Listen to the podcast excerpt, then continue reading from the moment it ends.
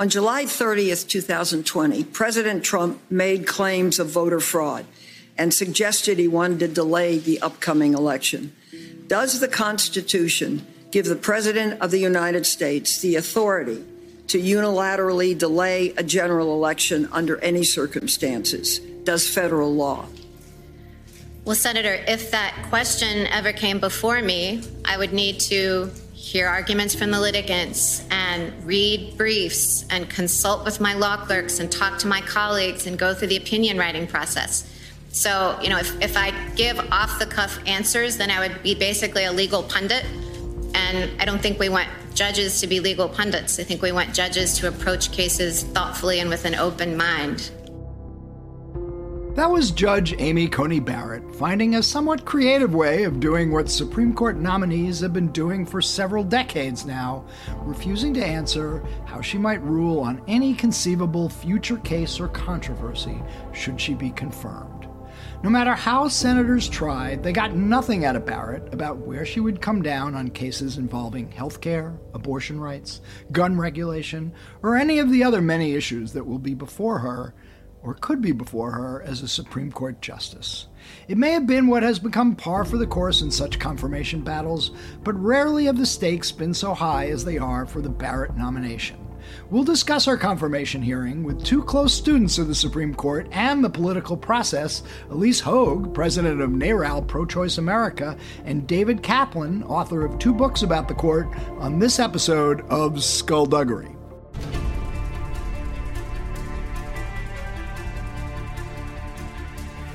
Because people have got to know whether or not their president's a crook. Well, I'm not a crook. I told the American people I did not trade arms for hostages. My heart and my best intentions still tell me that's true, but the facts and the evidence tell me it is not. I did not have sexual relations with that woman. There will be no lies. We will honor the American people with the truth and nothing else.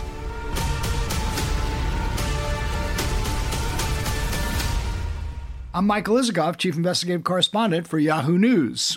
And I'm Dan Klaidman, Editor in Chief of Yahoo News. You know, I was thinking uh, just a few weeks ago, after Justice Ginsburg had passed and uh, Judge Barrett had been nominated, I was referring to the confirmation battle over Judge Barrett as being one battle royale for the ages. But it's pretty clear after watching two days now of the uh, Senate Judiciary hearings on Judge Barrett's uh, nomination that it's really not much of a battle at all. The Democrats are using their time mainly to talk about the Affordable Care Act and try to um, score political points about uh, the dangers and the harm to individuals that could result if uh, the Affordable Care Act is overturned with a Justice Barrett joining a majority, but they don't seem to believe they've got really any chance at all of blocking her confirmation before Election Day. Well, I, I, slightly disagree with you, Isikoff, because I think. What? Um, Wait a second. Hold on. that cannot be tolerated on skullduggery. I think I think there is there was a battle playing out in the confirmation hearing today. It just wasn't about Amy Coney Barrett's, you know, nomination to the Supreme Court. It was about the election. Yeah. And I think, you know, it is the results have been known for weeks now pretty much because Mitch McConnell had the votes. And unless there was some dramatic new information that came to light, she was going to be confirmed. But the battle that played out today, yesterday, and today was about the presidential election and a bunch of Senate elections because a bunch of people, Republicans in particular on that committee, are in the middle of very, very tough reelection battles. Starting with so, the chairman, Lindsey Graham. Including the chairman, uh, Lindsey Graham. So that is why the, the ratio, I mean, look, senators are always blowhards and tend to give a lot of speeches up there, but typically, confirmation hearings are a little bit different. They do ask a lot of questions. And there were some questions asked, but I, you know, I, I don't remember a time when this many, particularly Democrats, because they're the ones who are trying to block this nomination, didn't ask very many questions at all. In some cases, no questions. and simply got up there and made you know speeches but i think you know i mean to say, look at it a little more charitably they spoke directly to the american people about issues that they think are really important. First and foremost was the affordable care act. And just to make the point about these senate races on multiple occasions including kamala harris they didn't just talk about the you know 20 million people who who stand to lose their health care if the Affordable Care Act is overturned. They broke it down to individual states and how many Americans would lose their health care in those states. And which states did Kamala Harris mention? South Carolina, the aforementioned uh, Lindsey Graham, North Carolina, Thom Tillis is in a very tough race there. Iowa, where Joni Ernst is fighting for her political life. So this was pretty obvious what they were what they were doing and at the same time also trying to reach out to really the most important democratic constituencies in this race, you know, including, you know, suburban women and, you know, moderate voters who Joe Biden is trying to reach out to. Yeah, this struck me as a confirmation hearing that was scripted at least on the Democrats' part, uh, by uh, the pollsters, that these were poll tested questions. Uh, I would have thought that the primary focus for the Democrats would have been the process itself. The fact that this was a, a nominee who's being rushed through in the closing weeks of an election in which people are already voting and how hypocritical it was for Mitch McConnell and the Republicans to be doing this, rushing it through after, you know, four years after they blocked Merrick Garland from even having a hearing. But it's pretty clear that the, the pollsters for the Democrats said that's not the winning issue for you. Let's go to the Affordable Care Act and let's hit that hard right. and repeatedly. You know, right, you know, and what's interesting, Isikoff, is when they did make that prosecute that case about how this thing was being rammed through, they did it in the context of election issues that that resonated with the American people. So on on a number of occasions, you heard Democratic senators say that the American people would rather have Congress focus on getting a stimulus bill passed than uh, but you know before voting to confirm a Supreme Court justice and and rushing uh, a confirmation through the Senate. And interestingly, our latest Yahoo News.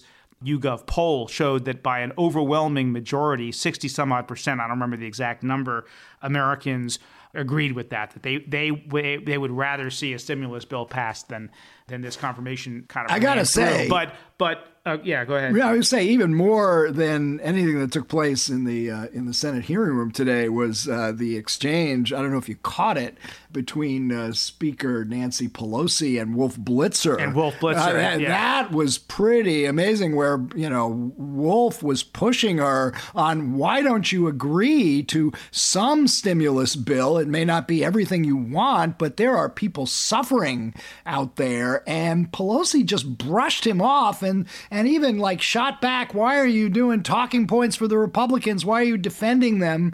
Even when Wolf Blitzer was quoting one of her own Democratic members, Ro Khanna, saying, We gotta do something here. There are people who are in need, and, you know, something is better than everything. And I just wonder if I, I fully expect that's to get it a lot of play on Fox News, and I think it's going to cut. I don't think Pelosi helped herself. Oh yeah, in uh, fact, we just this. posted a story on that minutes ago. I, I don't think I think this goes beyond. Fox News. I think this is going to re- resonate with a lot of people because there are a lot of people suffering out there. And I think, look, I think Nancy Pelosi is probably somewhat anguished ab- about the position she's in right now, which may be why she reacted the way she did because she knows that she is in a difficult position here, and clearly, you know, that was uh, a little bit sensitive for her, and so yeah. I think that's well, maybe I, why she had that. I reaction. expect we'll be seeing Republican campaign ads uh, very quickly putting that up there. But yeah. look, just um, back to the hearing for sure. one second, because I wanted to make one point, just playing off of the intro where uh, Amy Coney Barrett, in response to questions from Dianne Feinstein, says, "I'm, I'm, you know, I'm not going to be a, you know, a legal pundit." But it bears pointing out that, that the question that Amy Coney Barrett refused to answer was whether the Constitution allows the President of the United States to delay an election. That, of course, is a relevant question because uh, Donald Trump, a few months back, talked about uh, should we delay the election.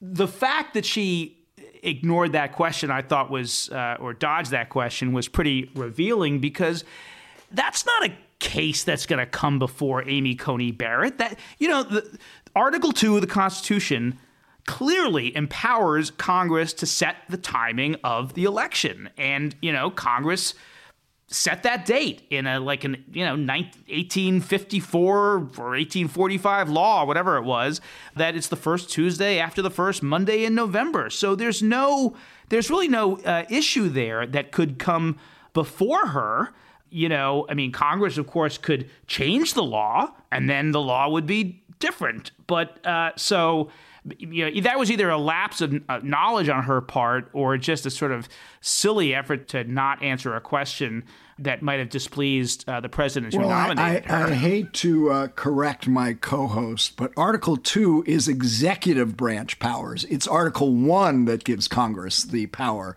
to set election day. So, and it's pretty clear that that's what Congress has done in this case. And um, yeah, I, I suppose the argument for Barrett would be that it is entirely plausible that there could be cases arising out of this election that end up before the Supreme Court.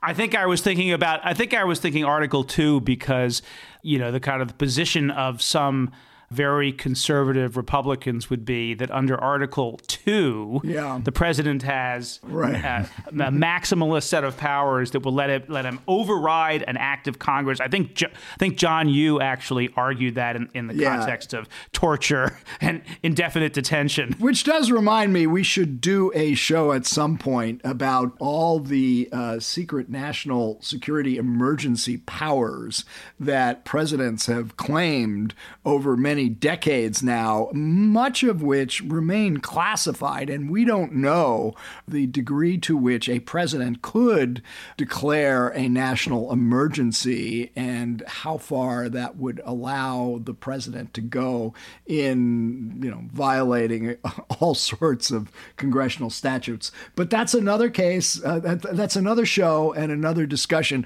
For this one, we've got two great people to talk about the Barrett confirmation hearings and what it might mean. So let's get right to it.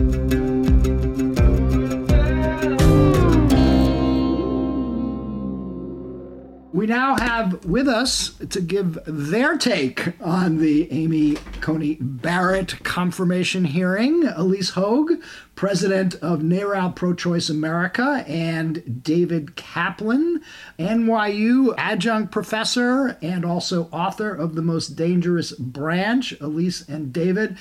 Both of you, welcome back to Skullduggery. And uh, my first question to both of you is what, if anything, did we learn during the morning and afternoon questioning of Amy Coney Barrett? Ilyse, you go first.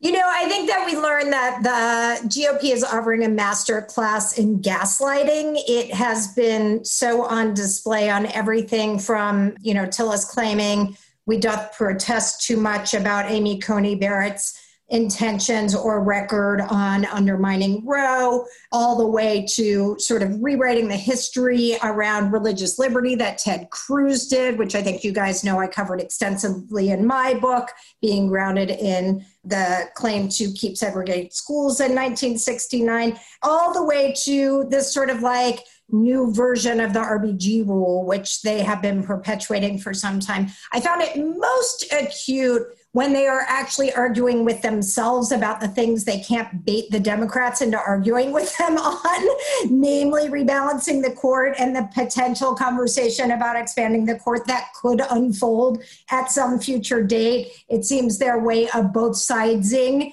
the whole conversation about the power grab happening at the court, and also this sort of claim that this nominee is being victimized, grounded in her faith, when there's absolutely no evidence of that. And in fact, they can't get anyone to sort of take that line of questioning precisely because this nominee's record speaks for itself. It doesn't have anything to do with personal faith. David? Well, I might quibble with the use of the word verb learned because I don't think I've learned nothing. Um, I think we've seen once again that Democrats are really bad at asking questions. I don't think it would matter. You know, you could have Clarence Darrow doing cross examination here, but they're really bad at it. And I think we've seen, as one would expect, that Barrett is pretty good at not answering questions and parroting answers given by other nominees. But you know, it's all kabuki theater. We know the outcome, and I've stopped listening to much of it or have it on in the background while I'm checking the weather forecast. It is remarkably unuseful and cynical and depressing.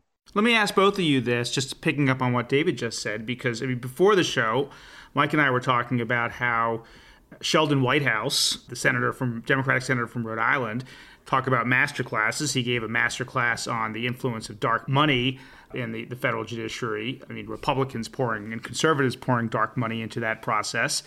Didn't ask a single question. I can't remember a Democrat on the Senate Judiciary Committee not asking any questions of the nominee. And then Ted Cruz gave his lecture and barely asked any questions. So I guess the question is how would you like to see this hearing, the, the time that they have this opportunity used in sort of in the realm of, of reality, because we're not probably not going to go back to the pre Bork days when things really started to go mm-hmm. downhill.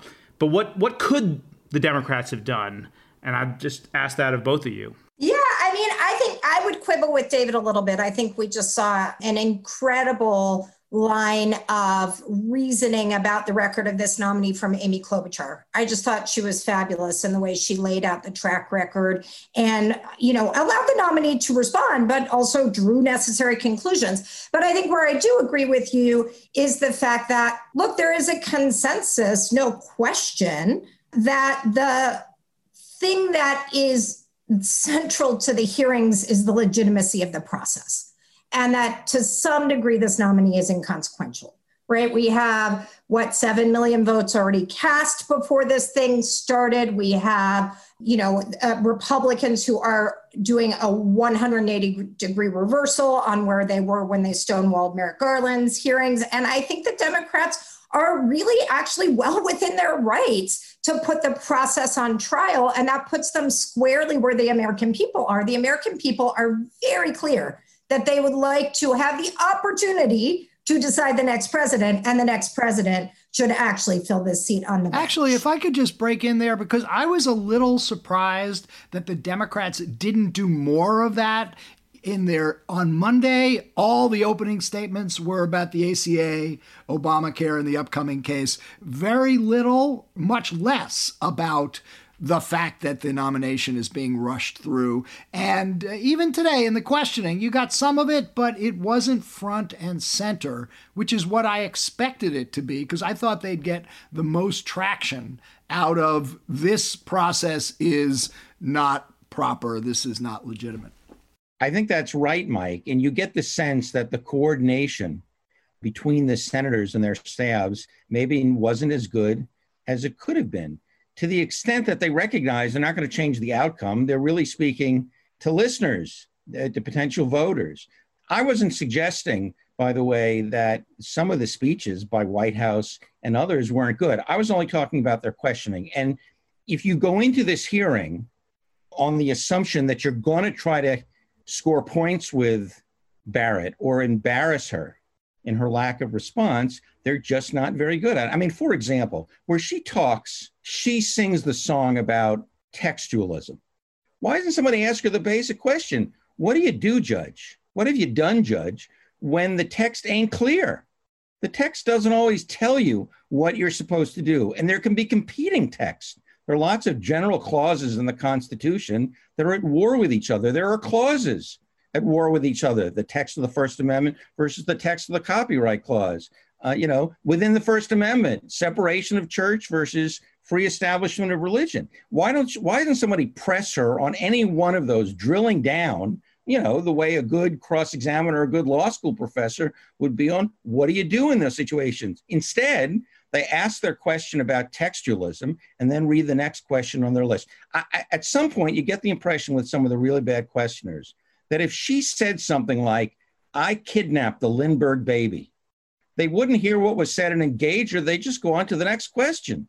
By the way, I she's sufficiently young that I'm quite sure she did not kidnap the Lindbergh baby. if if you see the court thesis here that I'm not ready to cede because I am a diehard optimist who just believes that there could be that fourth Republican who cares so much about the legitimacy of the court that they'll put the brakes onto it. But if you see David's central thesis that we know the outcome of this confirmation, then what you get to, I wouldn't call it kabuki theater, but I would call it political theater, right? You're trying to drive up the political stakes and consequences for the various players in the equation. And I would argue on that point that the Democrats are doing precisely what they need to do right? They are laying bare what is at stake in a way that voters are already enormously responsive to. Voters, particularly those women in the suburbs that Nate Silver just showed is making the margin of difference in these swing states,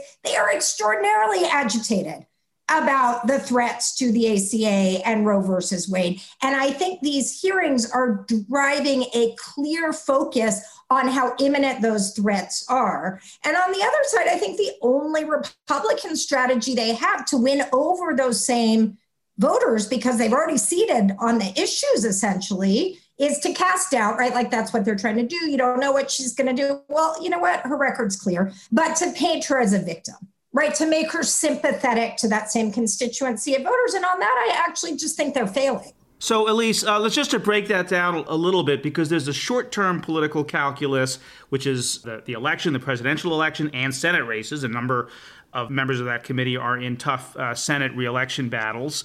And then there's the longer term, which is the fate of a woman's right to choose or the ACA. Now, some of those things might be resolved in the Supreme Court, but there are also going to be battles in state legislatures on abortion, maybe even in Congress if there's a move to, to codify Roe versus Wade. So, are you talking about both the short term and the longer term political calculus?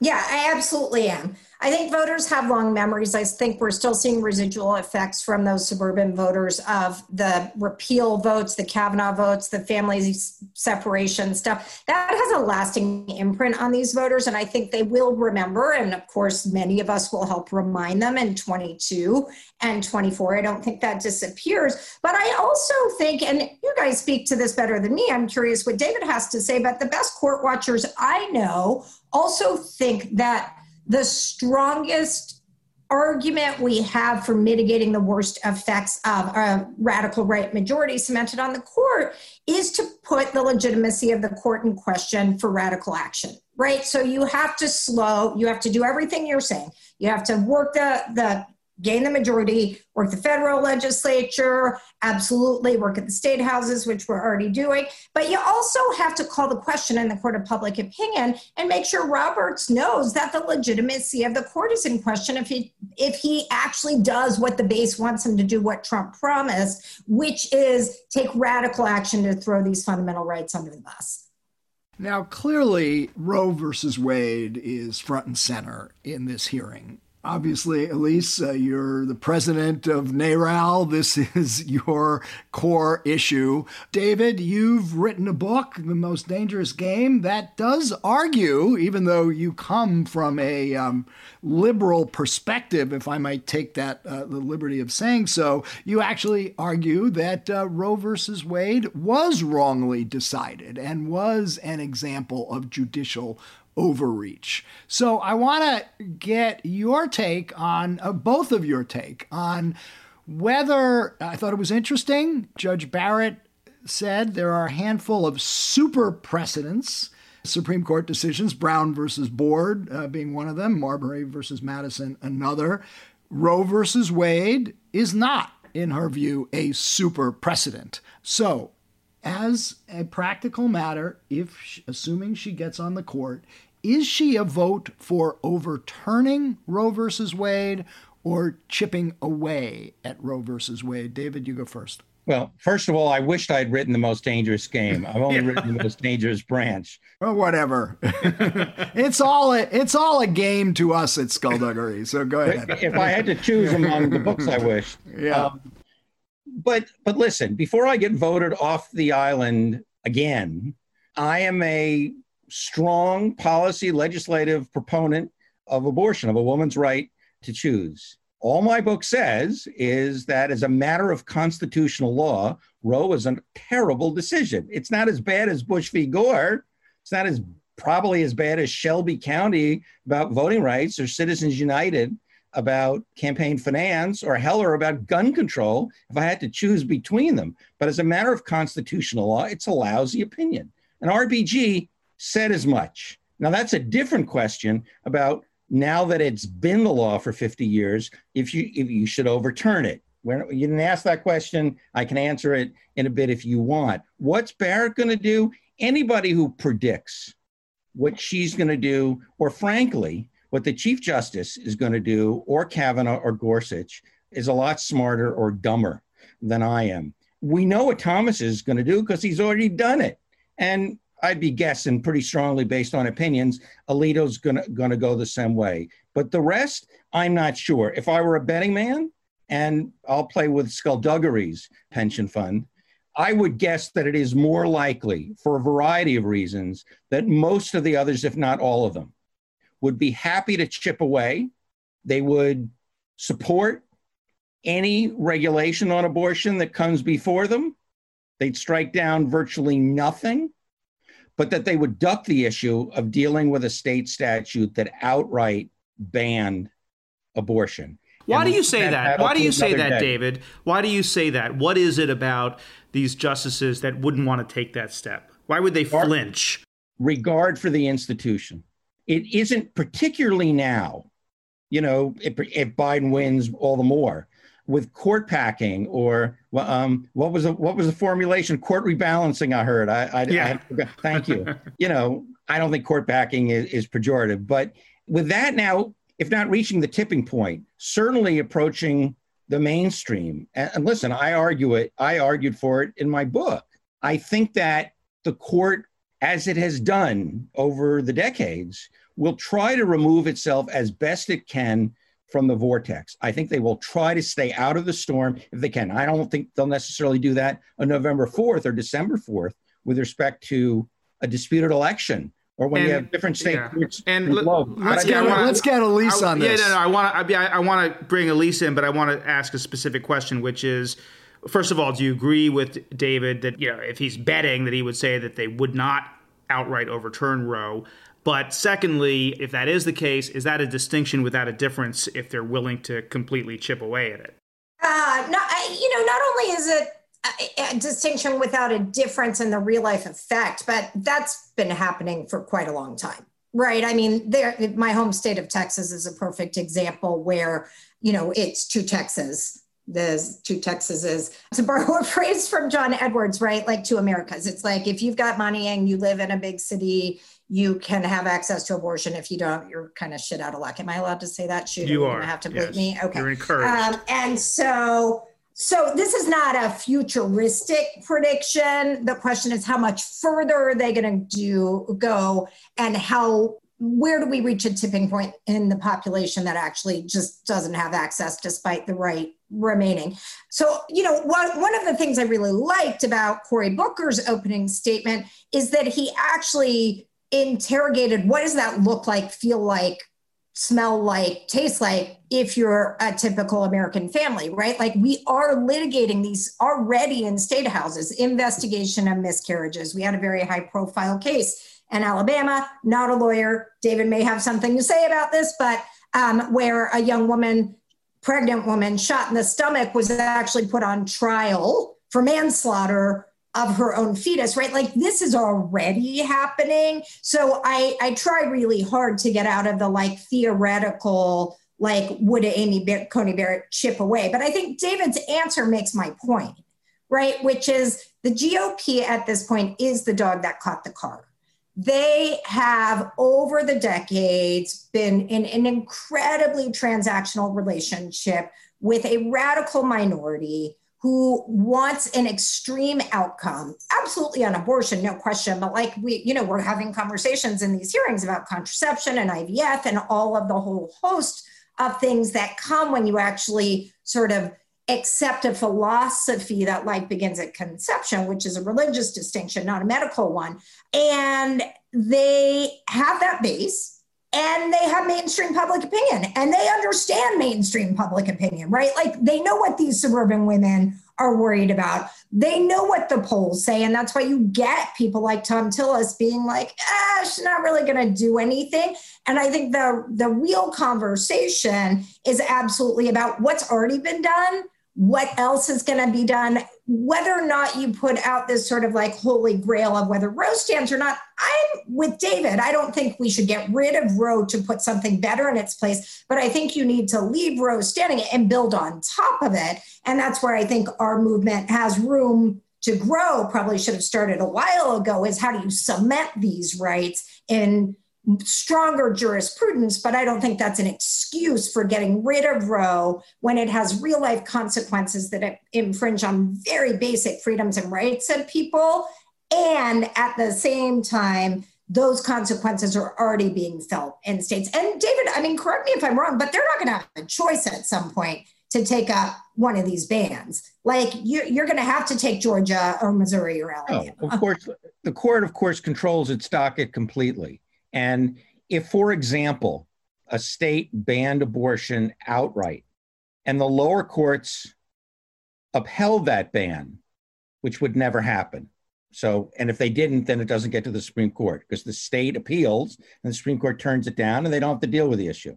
But if for some reason a lower court upheld a ban, which I can't imagine, not even some of the nuttier federal appeals courts in the country, the Supreme Court could duck the issue by summarily reversing it, no argument, no decision, just say, see our prior rulings. They've effectively ducked the issue. And these guys play the, the long game. I mean, Barrett just had her bar mitzvah. Well, not really, but she's 48, and, and Gorsuch and Kavanaugh are in their 50s. Roberts, who's been on the court 15 years, you know, is barely is barely 65 years old. I think he's younger than than Isikoff. So they can afford to play the long game. And while Roe may be near and dear to Barrett's heart, it clearly is. It's not near and dear to the Chief's heart. I doubt it is as much so to Gorsuch or Kavanaugh. I think you mean and, overturning Roe might be near or dear to, to Barrett's, but yeah, I don't think it is to Roberts or some of the other or some of the others. And if they put off to a calmer time dealing with a question or doing the deed, 2023 or 2025, what's the big deal? It matters to the hard right and to evangelicals. I don't think it particularly matters to others. And for Roberts, for example, he's got bigger projects. He wants to finish, perhaps, gutting the Voting Rights Act. He wants to finish what Citizens United began. He doesn't want to get stuck in the mire with Roe. And I suspect that Gorsuch and Kavanaugh are in the same camp we all talk about Roe as if it's a central issue. And, and listen, I think the right to choose as a political matter is. I'm just not sure it's the judicial a project that we assume that all the conservatives all the, on the court want want. But David, isn't it true? I mean, the, the research shows both in 1982 when the Federalist Society formed, as well as as late as 2019 and independent research, that part of why hostility to Roe is a good litmus test is because it does map so well onto a hostility to other forms of social progress, like the Voting Rights Act, like broader forms of gender justice. And what's interesting to me about that is how honestly, refreshingly honestly, Senator Mike Lee has laid his cards on the table this week, right? He's literally saying the courts are there to protect us from what the majority of the people want and to make sure that the minority has a pathway to well, maintain. Let me make two points. On what you just said, yes, those in politics, not in the majority on this or that issue, certainly conservatives look to the court um, to win battles. You know, just like liberals did for 40 years. One of the points of my book, in some respects, is a pox on both your houses. The conservatives may be doing it now because they're in control of many parts of, of the federal courts, but liberals did it for a generation or two. So I don't have a whole lot of sympathy for the brief against conservatives. My argument is stop relying on the Supreme Court. Stop well, yeah. um, asking, uh, stop rooting for the triumphalism of the court, and better and better to root for democracy. But to your point about Mike Lee and other actors in on the, the abortion question, I think all of that is true. I'm only saying, and goes to Danny's question, is I don't think for the Supreme Court, for a majority of them, it's that important. Other issues are. And we yeah, you and I probably diverge on Kavanaugh, but we can we have, have, that conversation later. Nor have we discussed the biggest project of them all for judicial conservatives, which is taking apart the federal administrative state. They want to diminish the power of regulatory agencies. That is far more important to them and will have a far greater effect on American government than Roe. Assuming that Barrett is going to get confirmed, and barring uh, more Republican senators getting sick and unable to vote, or somebody having a complete change of heart, which does not seem likely, she will. Let me ask you the question, both of you, the question that Joe Biden refuses to answer, which is should the Democrats, if they get back control of the Senate in January, expand the court. Ilyse, you're running one of the big political advocacy groups on the court. Is that uh, that going to be a position? Is that a position you favor, and will you be pushing for it if the Democrats retake control of the Senate? Yeah, you know, I think that Joe Biden has been wise actually to deflect the question because that this is one of those gaslighting things, right? They are trying to. well, how is that gaslighting? What? Uh, what don't are voters? Does, David? no, because I mean, here's why it's gaslighting, Mike, and I, yeah. I'm serious about this. There is, and David's going to argue with me vociferously, but there is a false, like both sides you know, equilibrating of this that's just simply not historically true, right? And the fact is that there was a concerted, intentional, strategic effort by the right to obstruct through most of Obama's years, right? And keep a lot of those benches. And we can argue, and we did argue for what it's worth that Obama needed to be more aggressive. That's fine. But the Democrats haven't obstructed filling seats at every level of the court. So now we've got a court from bottom to top that has been disproportionately filled by one president who was not elected by the majority of the people. And that's actually pretty terrifying if you think about it in terms of an independent judicial branch and what it is there to do and to balance. So I think that they are this is where they're trying to go you know they talk about court packing all through no, no, hearing, I, I get the though, argument yeah. but you're you're making an argument for expanding the court but i don't hear I, you so saying i think it. that there is yeah no and i will I, I fi- I'm a Democratic Party platform committee member. I filed the language on court reform. I own that. I just always think there are a lot of different pathways to actually re-legitimize and rebalance the court. And I don't know why we focus on one, which is like adding seats, right? We talk about term limits. We talk the the, the framers, you know, what was the average lifespan when they wrote the Constitution and gave lifetime appointments. So I think the conversation is overdue. I just think when we start from the place of like there is a singular solution here, ultimately, at the end of the day, the question we're going to have to answer is do the American people invest the court with the confidence and legitimacy to uphold the decisions in service of democracy? And if the answer is no, then we have to find solutions to that. I'm trying to remember what it is you thought I would disagree with because I don't want to disappoint. But I support increasing the size of court membership. Between the, the hardcover of my book in 2018 and then the paperback in 2019, I came around to that position. I wrote an afterword to the paperback endorsing court packing. I think it will be terrible for the court institutionally. In, so then why are you for it? Because I think in the long term, it's the only hope for the court. You can basic game theory will tell you that you can't respond to a bully to someone who doesn't play the game right, you can't respond in any other way than tit for tat. It's the only way that long term you may you may get out of prison. You know, if you want to go to the prisoner's dilemma analogy, I think you've got to burn down the institution in the hope of saving it. Now, I don't know if that would be five years or 50, but eventually, if the Republicans come to understand that you will play as dirty as they do, that if you play hardball like they do, and so far the Democrats they'll they'll are, play dirtier. Well, what they'll do is they'll increase the size of the court themselves, and eventually you'll have to put Southwest seats up on the bench. You know, the, the court will be so large. But that that's the argument against doing what you're. Advocating. Oh, it's not. I don't. Well, I understand that argument, but ultimately, what happens when both sides play tit for tat, when the court simply looks like a, pro, a pure proxy for the presidents who put the justices there, when the court becomes absurdly large, then maybe both sides come to disarm together. They decide that a constitutional amendment on term limits, getting rid of life tenure, is a good idea.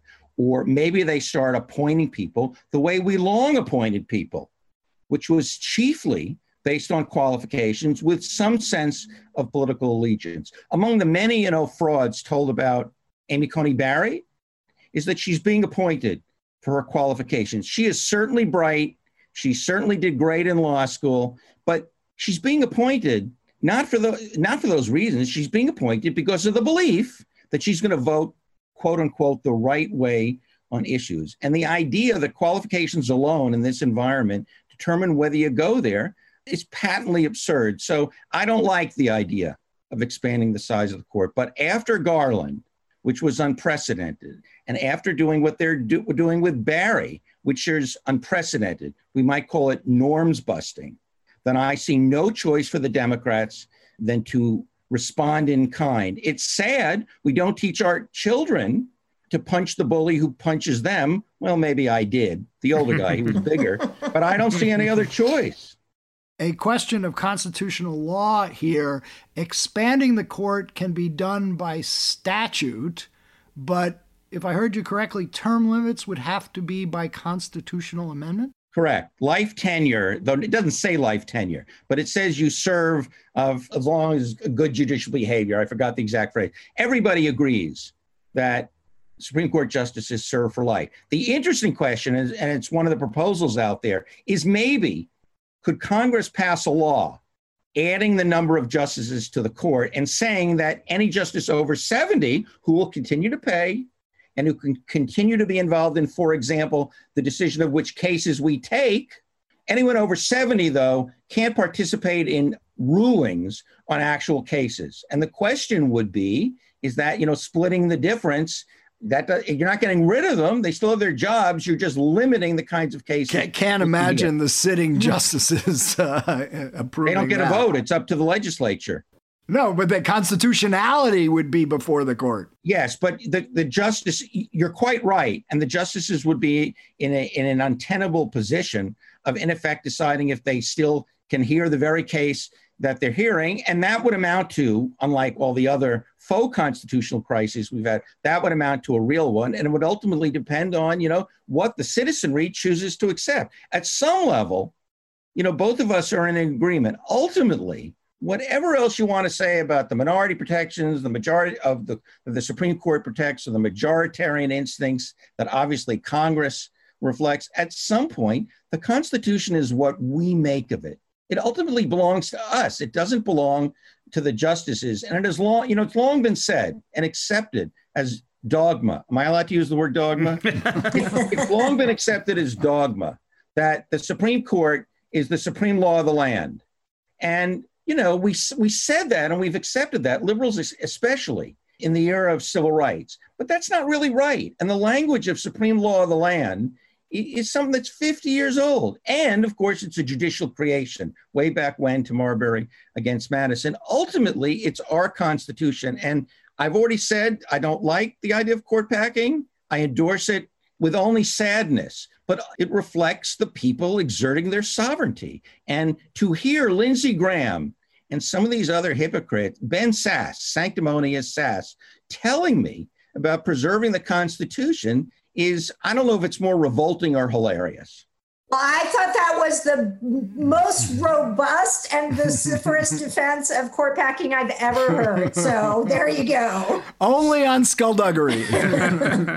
I just wanted to come back uh, to Roe versus Wade for just one second and ask Ilyse, assuming that Amy Coney Barrett is confirmed and that either the court with her as the most recent justice overturns it or at least does not restore it to where women's uh, rights to choose, uh, you know, are, are, you know, those rights are restored in any significant way.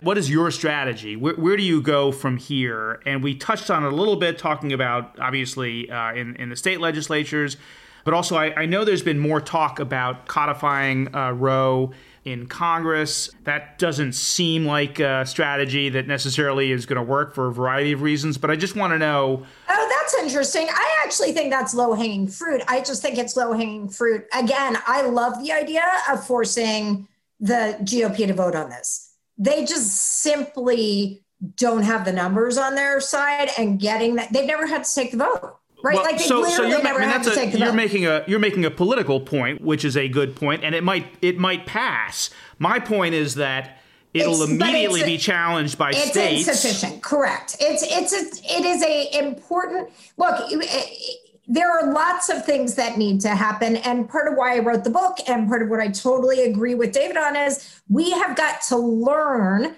to play the long game in ways that the progressive movement, not just the reproductive rights movement or the women's movement, is just like historically not that good at, right? And so we've got to learn to play the long, long game. So I do think there's two bills already in Congress that if you did a vote to codify Roe and you did the Women's Health Protection Act, which is modeled off the Voting Rights Act so that you create equity and access, you know, by preempting some state restrictions. And you did the Each Woman Act, which would remove the repressive Hyde Amendment, which has put financial barriers, eh, which RBG hated. She hated the Hyde Amendment because of this equity question. You know, that that would actually create a foundation from which then you start to really build the kind of legislation that grounds itself in the right to equality and equal access, which I believe is what RBG was driving at in terms of the fragility of the existing protection and the need to make it sacrosanct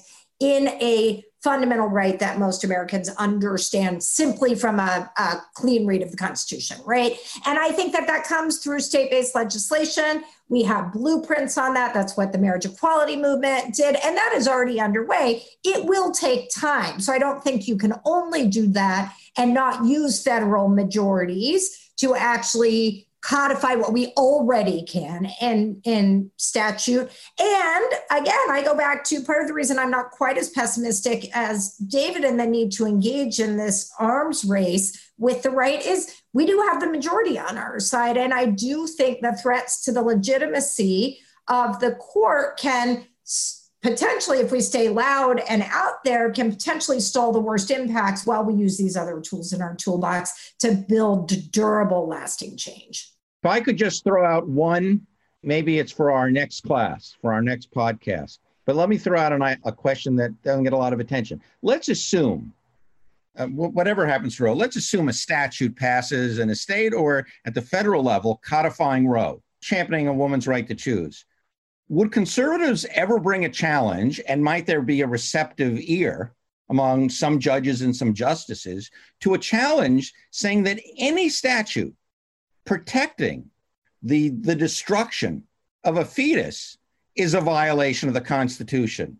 Right now, we say have, that we, we have a right, a constitutional right to abortion. Maybe the fetus has a right to live, and that uh, the conservative right takes the far more aggressive position.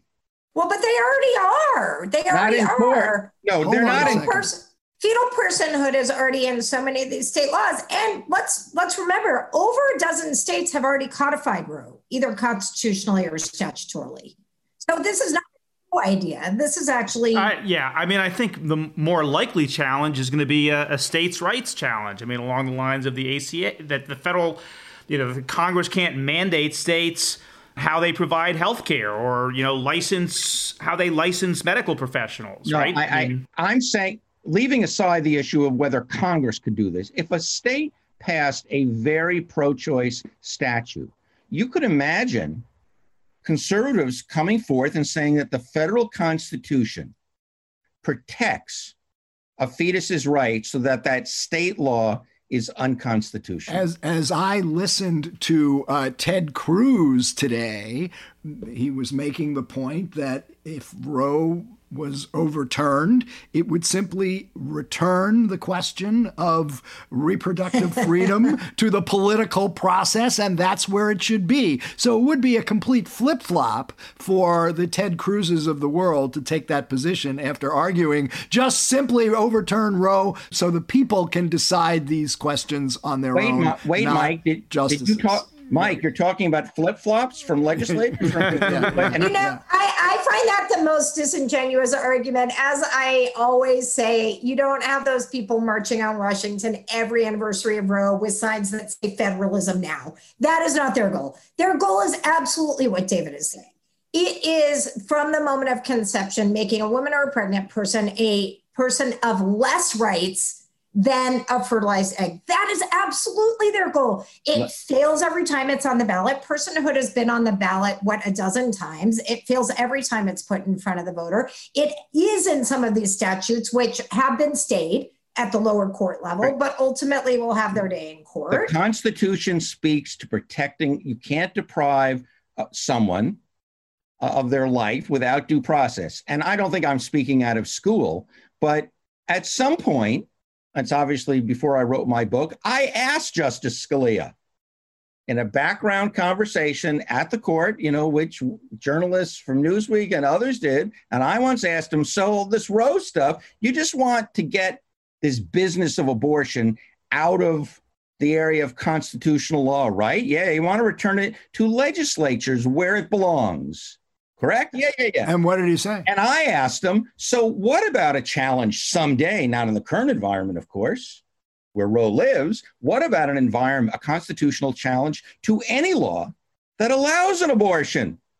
Exactly, you know, doing exactly what the bad lefties are doing now, but doing it to so support. What, what did he say, did he Kaplan? say? he smiled and he didn't respond and I took that. I mean, ever since, I've always had the impression that you know, if the, if you own the courts and you follow Justice Brennan, the great liberal lion's rule of how constitutional law works, and and of course, how did constitutional law work? He would hold up five fingers and he would say, you know, with five fingers, you can do anything.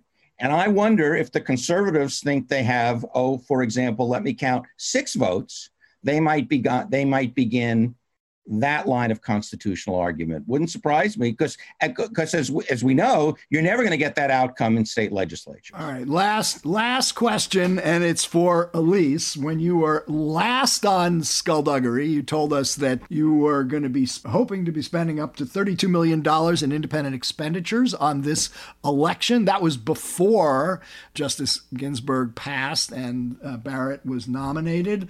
I wanted to check in and see where you are on that now, whether this has led to even more money coming your way to try to influence the election, and how it looks to you right now, particularly in the Senate.